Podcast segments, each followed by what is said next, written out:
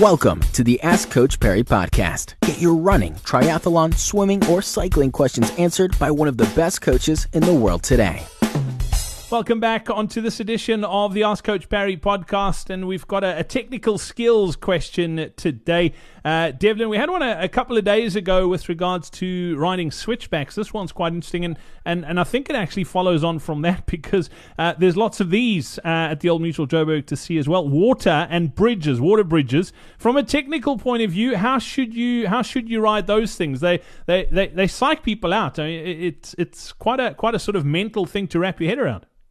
I think that's exactly it. So I think more than anything else, it is a mental thing, and you'll you'll get a lot of riders. It's happened to me before as well, where you you tend to talk yourself out of it before you've even gotten to that section, until you actually ride it, and it's actually a lot a lot easier than you might think.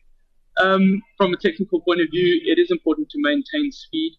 You you want to give when especially when you start talking um, water bridges and a bridge that might actually move slightly on the water is you want to give a gap to the rider ahead of you. So you don't want to be too close to that rider purely in case that rider stops and you've actually got nowhere to go and you can't get around. So it's important to give a gap to the rider ahead of you, maintain the consistent speed, and confident in what you're doing as well. So trust that you're on and trust your skill. You, you, you're more than capable of doing it, and those bridges aren't made to necessarily throw you off.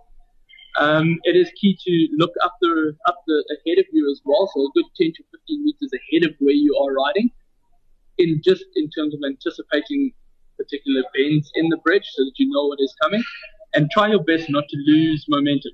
So it is key to make sure that you have got the, the appropriate gear selection in entering the bridge. Make sure you're not spinning too much, but also you're not in a heavy gear that you're now trying to change gears on the bridge and lose that momentum other than that, it's more a case of enjoying it, don't overstress, and actually take in the, the experience of getting to ride one of those bridges.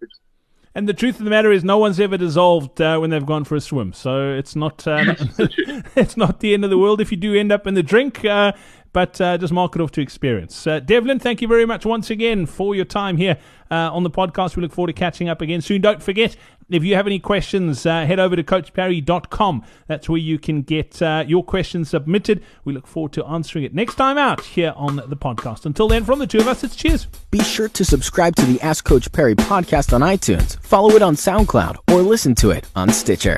Follow us on Twitter at Ask Coach Parry.